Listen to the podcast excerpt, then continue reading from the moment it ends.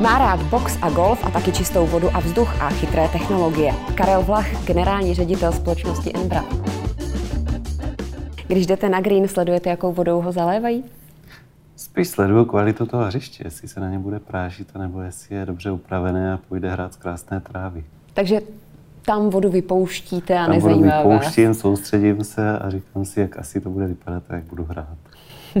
Umíme tady v Česku hospodařit s vodou? Udělali jsme určitý pokrok od minulých dob, protože pokud si vezmeme vlastně spotřebu vody, tak jak byla za posledních, řekněme, 20 let, tak mezi roky 2003 a 2020 eh, nyní máme zhruba poloviční spotřebu. Ale stále máme velké rezervy. Jednak jsou to úniky vody v potrubí, které jsou, které můžeme říct od nějakých 15 do 25% jsou deklarované. Druhá je to hospodaření s takzvanou šedou vodou, kdy vlastně vodou, kterou vypereme nebo kterou se vysprchujeme, tak pouštíme do čističek, do kanalizace, místo toho, abychom ji nadále zužitkovali. Zaléváme vlastně pitnou vodu. Je spousta domácností, které pitnou vodou zalévají. To jsou všechno věci, kde z mého pohledu můžeme šetřit a hospodařit daleko lépe. To, že jsme se zlepšili v úsporách, čím to je? Je to hlavně cenou vody. Pokud si srovnáme, jak vlastně rostla eh, cena vody v čase, tak opravdu dneska jsme na několika násobku toho, co jsme byli zvyklí platit před 15-20 lety. Ale pořád je tam velká složka, která je, řekněme, fixní, za to, že vůbec jsme připojení. Takže to šetření má smysl, řekněme, jenom do určité výše. To záleží, jestli máte vlastně dvousložkovou nebo jednosložkový systém placení vody. Když je dvousložka, tak tam platíte za připojení, za vodoměr určitou částku, kterou platíte vždy, ať máte nebo nemáte odběr, a potom platíte druhou složku a to je samotný odběr. Ale spousta domácností platí vodu jednosložkově a tam pokud oni nemají spotřebu, tak prostě neplatí. Takže když bych se zeptala na to, jak motivovat lidi k dalším úsporám, tak eh, říkáte cenou, nebo v čem? Já bych řekl, že jsou tady dva faktory. První je cena a druhá je taková společenská odpovědnost.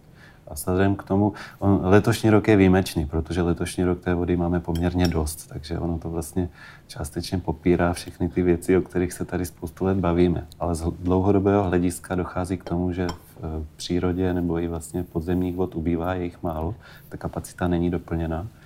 A vzhledem k tomu, že to téma je široce diskutované v médiích, mluví se o něm, tak i lidé nějakým způsobem začínají reagovat. Začínají se zajímat o to, jak s tou vodou lépe hospodařit. Eh, já si myslím, že voda je velká vzácnost a tak bychom k ní měli přistupovat. My máme obrovskou výhodu, že až na nějakých eh, pár obcí většina národa nemá problémy s tím, že by neměli vodu. Že vlastně ve velkých městech, když si otevřete kohoutek, tak ta voda vám prostě teče a vy nemusíte řešit, jestli s ní šetřit nebo ne. Takže potom přichází v úvahu právě taková ta společenská odpovědnost a samozřejmě i ta cena. Ono to docela začalo stoupat zájem o retenční nádrže, zadržování dešťové vody, řekla bych, že prakticky koho znám kolem sebe, kdo stavěl, tak vždy tam tu nádrž zabudoval. Ale právě to, co se stalo tenhle rok, že konečně zase normálně pršelo, nezastaví to ten posun lidí směrem k většímu přemýšlení o tom, že voda je vzácnost. Já pevně doufám, že ne. Já si myslím, no byl bych rád, kdyby to nebyl ojedinělý rok, kdy tu vodu máme, kdyby i v dalších obdobích té vody bylo hodně ale myslím si, že to nezastaví, že opravdu v lidech tady ten pocit je. O kolik by mohla taková průměrná domácnost snížit spotřebu vody, aniž by to nějak nepříjemně pocítila? Já si myslím, že až o čtvrtinu. Na čem? Jednak eh, využitím právě technologií, které nám umožňují používat šedou vodu, Druhá k vybudováním různých retenčních nádrží, nádrží, které jsou schopny svést dešťovou vodu na zalévání a dalších takovýchto záležitostí, které vlastně dneska, když se budují novostavby, tak už bývají součástí, ale u spousty domácností, které bydlí v domech, které byly vybudované někdy v 80. letech minulého století a dál, tak tam prostě tyto zařízení chybí. My se tady bavíme o vodě, ale ono to souvisí i s teplem. Vy konec konců měříte vodu i teplo. V čem je větší problém? To je zajímavá otázka. Já si myslím, že v té vodě, protože v teple tam došlo ke spoustě eh, věcí, které tepelnou náročnost objektu snížily. První vlna, eh, která vlastně byla, bylo vyregulování objektů, kdy se osazovaly termostatické ventily. V druhé vlně se osazovalo poměrové měření. My máme dlouhodobé zkušenosti. Eh, protože samozřejmě jsme tato zařízení montovali, vedeme si statistiky a víme, že pomocí těchto opatření se snížilo nějakých 30 ze spotřeby tepla. Druhá věc je zateplení budov, které proběhlo. Tam můžeme říct, že zateplení je zhruba 20% takže vlastně na domech, které měly měřiče tepla s průtokem nějakých 10 eh, kubíků hodinově, tak nyní jsme někde na 2,5, 3,5 kubících, takže ten rozdíl jde jednoduše dopočítat. Takže zateplování velký přínos, co se týče spotřeby eh, tepla a plítvání tohle? Zateplování, měření, energii. vyregulování objektů, eh, meziobjektové regulace, úspornější zdroje na kotelnách. Dneska vlastně, když se mm, rekonstruují kotelny, Odchází se od uhlí, eh, v plynu se používají kondenzační kotle, ve velké míře se začínají používat tepelná čerpadla, dochází k rozvoji fotovoltaických panelů, eh, solárně termických panelů a dalších věcí, které vlastně nám snižují energetickou náročnost nebo působí efektivněji do daného systému. V čem vidíte eh, v daném spektru budoucnost, protože Evropa chce být do roku 2050 emisně neutrální, nechci říct bezemisní, ale emisně neutrální. A to by ale znamenalo, že nejen kotle na tuhá paliva, která máme doma, ale i na zemní plyn, které, dal by se říct, dnes nahrazují ty na tuhá paliva, tak by byly špatně. Eh, já mám rád zelenou politiku, ale jenom do určité míry. A já si myslím, že to je vždycky takový ten kompromis mezi investicí a návratností a dělat řešení za každou cenu, která se nevyplatí, nebo která jako ve finále jsou potom i energeticky náročnější, což třeba je výroba fotovoltaických panelů. Oni sice dokážou vyrobit určitou energii, ale na jejich výrobu spotřebujete té energie daleko víc, tak to už potom nedává smysl. Vrátím se k tomu měření. Dnes je velkým trendem všechno chytré, chytré měření, hodně se o něm mluví energetice jako takové. Ale chápu správně, že vy umíte chytře zacházet a chytře měřit i právě třeba spotřebu tepla a vody. Ano, ono je dneska všechno chytré, takže... Kež bychom máme, zůstali chytří máme, i my.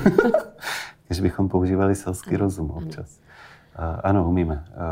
Měření, které používáme, umí vlastně jednak detekovat různé úniky, umí nám zareagovat, pokud je nějaký mimořádný odběr a tak dále.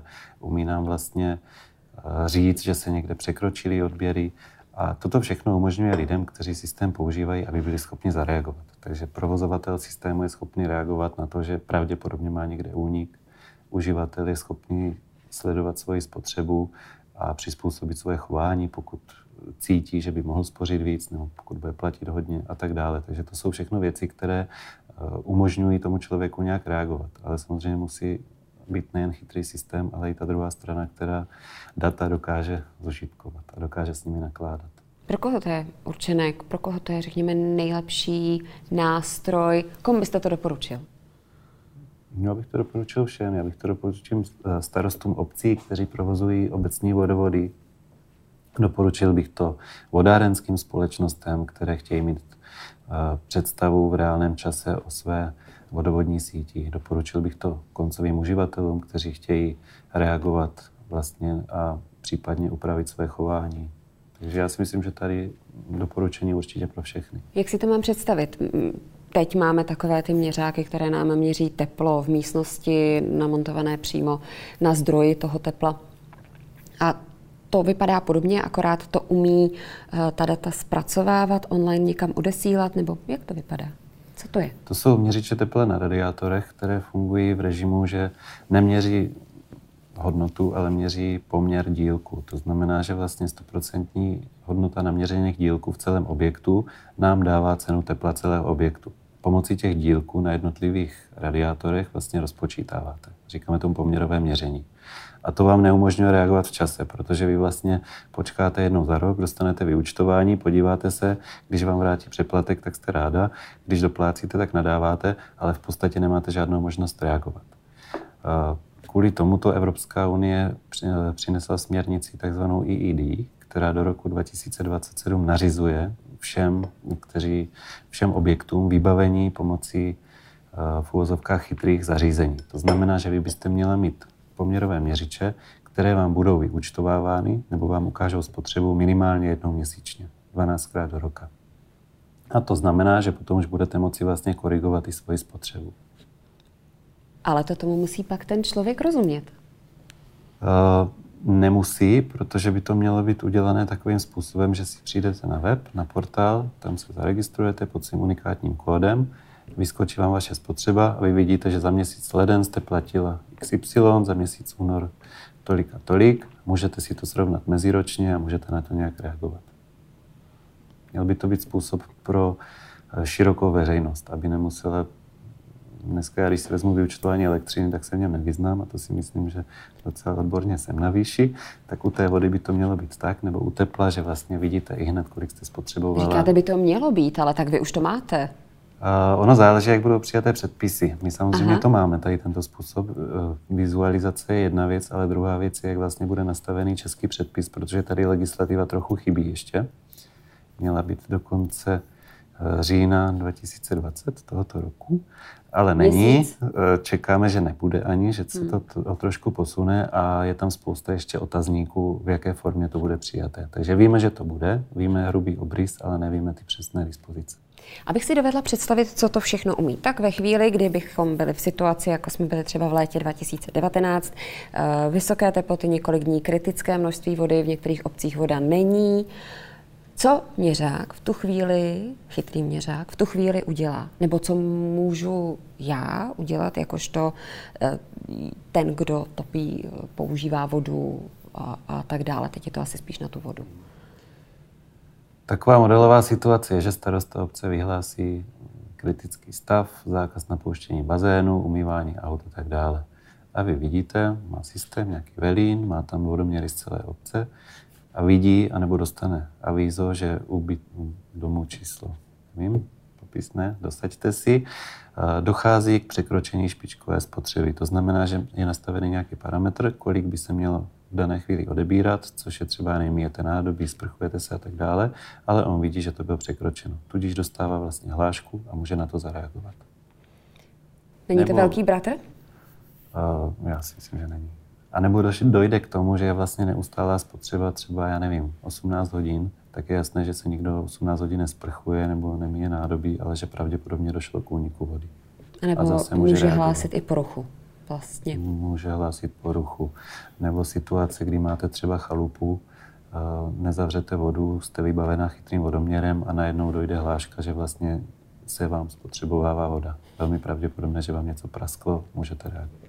To se určitě hodí. To znamená, že ten měřák je neustále online, on uh, neustále odesílá data? Tady to záleží na síti a na nastavení. Z praktického hlediska ano, může být, ale vždycky se hledá kompromis mezi výdrží baterie, protože on je autonomní, to znamená, není mhm. napojený mm-hmm. do elektrické sítě, je napájený z baterie, takže se hledá kompromis mezi výdrží baterie a mezi četností odečtu. Takže my doporučujeme četnost odečtu mezi jedenkrát za hodinu, dvakrát za hodinu, což si myslíme, že je dostatečné a v takovém případě počítáme s životností baterie někde mezi pěti, deseti lety. Co se týče bezpečnosti, není to napadnutelné z dálky? Kyberbezpečnost velké téma? To je zajímavá otázka. A zase záleží, jakým způsobem nebo jaký zvolíme systém, systém odečtu.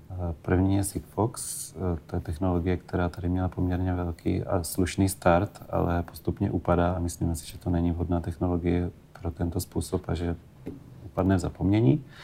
Pokud používáte LoRu, tam si budujete vlastní síť, tam nepotřebujete providery a tam je to záležitost vlastně zabezpečení. Ale dneska prakticky na těch frekvencích, na kterých, které se používají pro tento způsob odečtu, funguje naprostá většina věcí. Každopádně, aby to fungovalo, musím být online. Musím jo, být ale neumím si představit, kdo by vám to chtěl napadnout, jako, čo by tím docílil. Občas si taky říkám, proč někdo napadá nemocnice čeho tím docílí a přesto to udělá. Ale to je jenom takové uh, varování. Nicméně stačí k tomu ta dnešní infrastruktura, která je, nebo co je k tomu potřeba, aby to mohlo fungovat uh, šířej? V naprosté většině případů jsme schopni fungovat na infrastruktuře, která už je postavená a pokud někde je oblast, která je nedostatečná, tak buď to s providerem se dá domluvit, že posílí infrastrukturu, nebo pokud budujeme vlastní síť, to je u toho LoRa systému, tak doplníme gateway a tam potom není problém. Tak to asi, když děláte celou obec, eh, přesně když se o to zajímá starosta, tak tam to pak dává smysl. Ono do budoucna se počítají s tím, že budou vybudované metropolitní sítě, kdy vlastně město bude mít metropolitní síť, do které se budou připojovat i světlaři, eh, vodárna a další, že to bude vlastně eh, součástí celého dát. bloku. Ano, přesně. Když se na to podíváme jako na investici, tak na to asi musí koukat eh, každý starosta, když do toho má dát peníze. S jakými výdaji má počítat a s jakou návratností? Mm-hmm. Ta investice počáteční je vyšší, než když kupuje klasické vodoměry. Ale přesně jak jste řekla, je tam poměrně slušná návratnost, protože vodárenský systém dneska ještě ve velké míře využívá lidské práce na zajištění odečtu. To znamená, že návštěvy plynařů, vodářů a tak dále. Tak, takže vás někdo zazvoní, že si opíše vodoměr a tak dále a to jsou všechno lidi, kteří oni musí platit. Takže, a ne, není to levné. Ta lidská síla je dneska nejdražší položka. To znamená, že ta návratnost je pomal, uh, velice slušná. A na druhou stranu potom, co k tomu ještě přispívá, tak je detekce úniků, rychlejší zabránění únikům, napravení stavu, tím pádem úspora. Takže ta počáteční investice je vyšší, ale návratnost je velice slušná. Když se vrátím k tomu teplu, tam je cílem také, předpokládám, chytře eh, hospodařit s tím, kdy přitopím, kdy naopak uberu. To znamená, že tam také určitě funguje internet věcí. Je to tak? Tam funguje víc věcí. Ta první, která je, tak vlastně teplárna nebo dodavatel tepla se řídí pomocí různých eh, křívek, pomocí nevím, ekvitermní regulace, předpovědi počasí a tak dále. Naše společnost do okolností dělá i takzvané EPC projekty, což znamená Energy Performance Contracting projekty, které jsou Zaplatí financovány z úspor. Tak, mm-hmm. Takže vy máte eh, kontrakt na 10-12 let a veškeré záležitosti, které děláte, tak jsou placeny z těchto úspor. A tam se přesně používá uh, prognoza toho, jaké bude počasí, aby se už dopředu nastavili systémy a tak dále. Takže to jsou velmi sofistikované věci, které jdou řešit, ale nejsou pro každého. Pro klasický bytový dům, který používáme, tak tam jsou jednodušší systémy, ale vlastně hmm, Čili když vy přijdete ke starostovi a řeknete mu, dokážete tady uspořit jak na vodě, tak na topení, dokonce mi to nemusíte ani platit, protože já si to vezmu z těch úspor, které vám zajistím. Chápu to takhle správně, EPC projekt, který se platí ze z úspor, anebo vysvětleme ho trošku možná blíž. Ano, prakticky je to takhle. Zjednodušeně řečeno je to takhle. Tam se posuzuje energetická náročnost z pohledu uh, vlastně vytápění, je tam osvětlení, je tam, jestli je budova zateplená, uh, okna, dveře, další věci, uh, energie, to všechno se posoudí a pak se řekne, ano, tato budova je vhodná na systém EPC a můžeme do toho jít. Rozumí tomu, slyší na to eh, ti zodpovědní? Tady je to otázkou, protože jsou města, která jsou, řekněme, pokroková a slyší na to. Pro města si myslím, že je to absolutně eh, nejlepší koncept, protože do toho nemusí dávat peníze z rozpočtu a zrekonstruují si, no, zregenerují si svoje budovy. A pak jsou města, které se tomu brání zuby nechty, protože tomu systému prostě nevěří ale řekl bych, že v poslední době ta informovanost už je poměrně slušná. Děláme různé konference a je spousta nových subjektů nebo municipalit, které se k tomuto systému přiklání. K čemu všemu se vlastně internet věcí eh, v té oblasti úspor dá využít? Nebo v čem se bude využívat v budoucnu? Internet věcí se bude využívat úplně ve všem. A co se týká, co zní strašně, to, to, ano. a co se týká úspor, tak je to samozřejmě asi k tomu, že máte online data a jste schopna nějak korigovat něco. Svoje chování, systém, eh, špičkové odběry omezovat a tak dále. Čili takové to sci-fi, když si představuju, já mám radši, když je v noci chladno, takže večer předpokládám, že když já budu doma, tak bude chladněji, než když tam třeba mám i děti. Takže budu mít doma senzory, které poznají, možná podle zvuku, podle vůně, nevím, eh, mě, mé děti, mého manžela, návštěvu. Podle toho mi upraví, jak se mi bude topit kdy? Můžou, můžou vám doplňovat jogurty do ledničky, pokud vám dojdou, to už je extrém, ale taky už jsou takové systémy.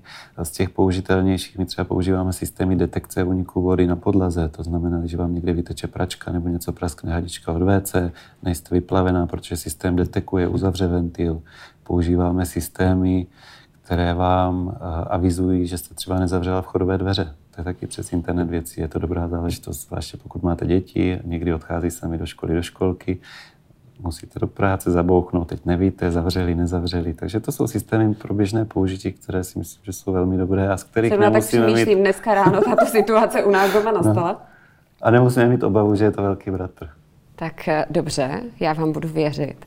Když se podíváme na celou tu budovu, my jsme se tady bavili o vodě, o teple a o tom, jak velký význam má zateplování. Ale on to má druhou nevýhodu. Ta budova pak vůbec nedýchá. Když jí dáme nové zateplení, nový plášť, nová okna, jak eh, tohle řešit, aby se v té budově jako dalo i být?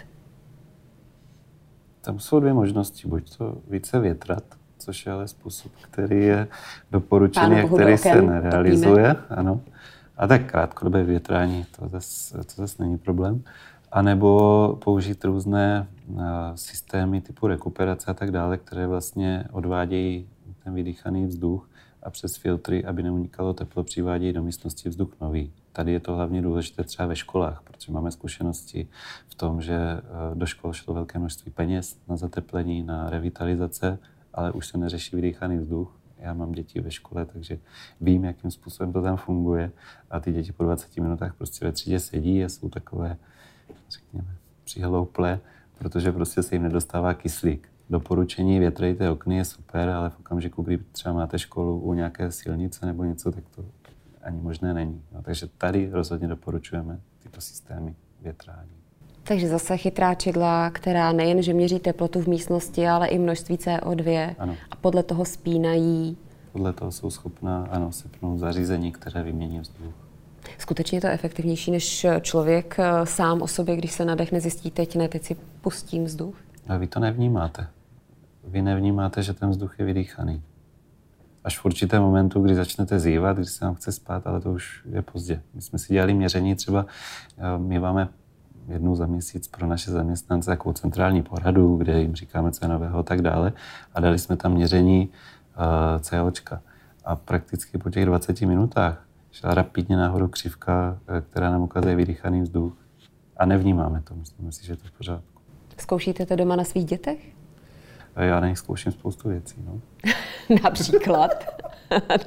to zní úplně strašně. Opužování a další věci. Ne, tak to jsou jo, věci, tak které samozřejmě... přístup úsporám vody a tepla. to je taky dobrá úspora.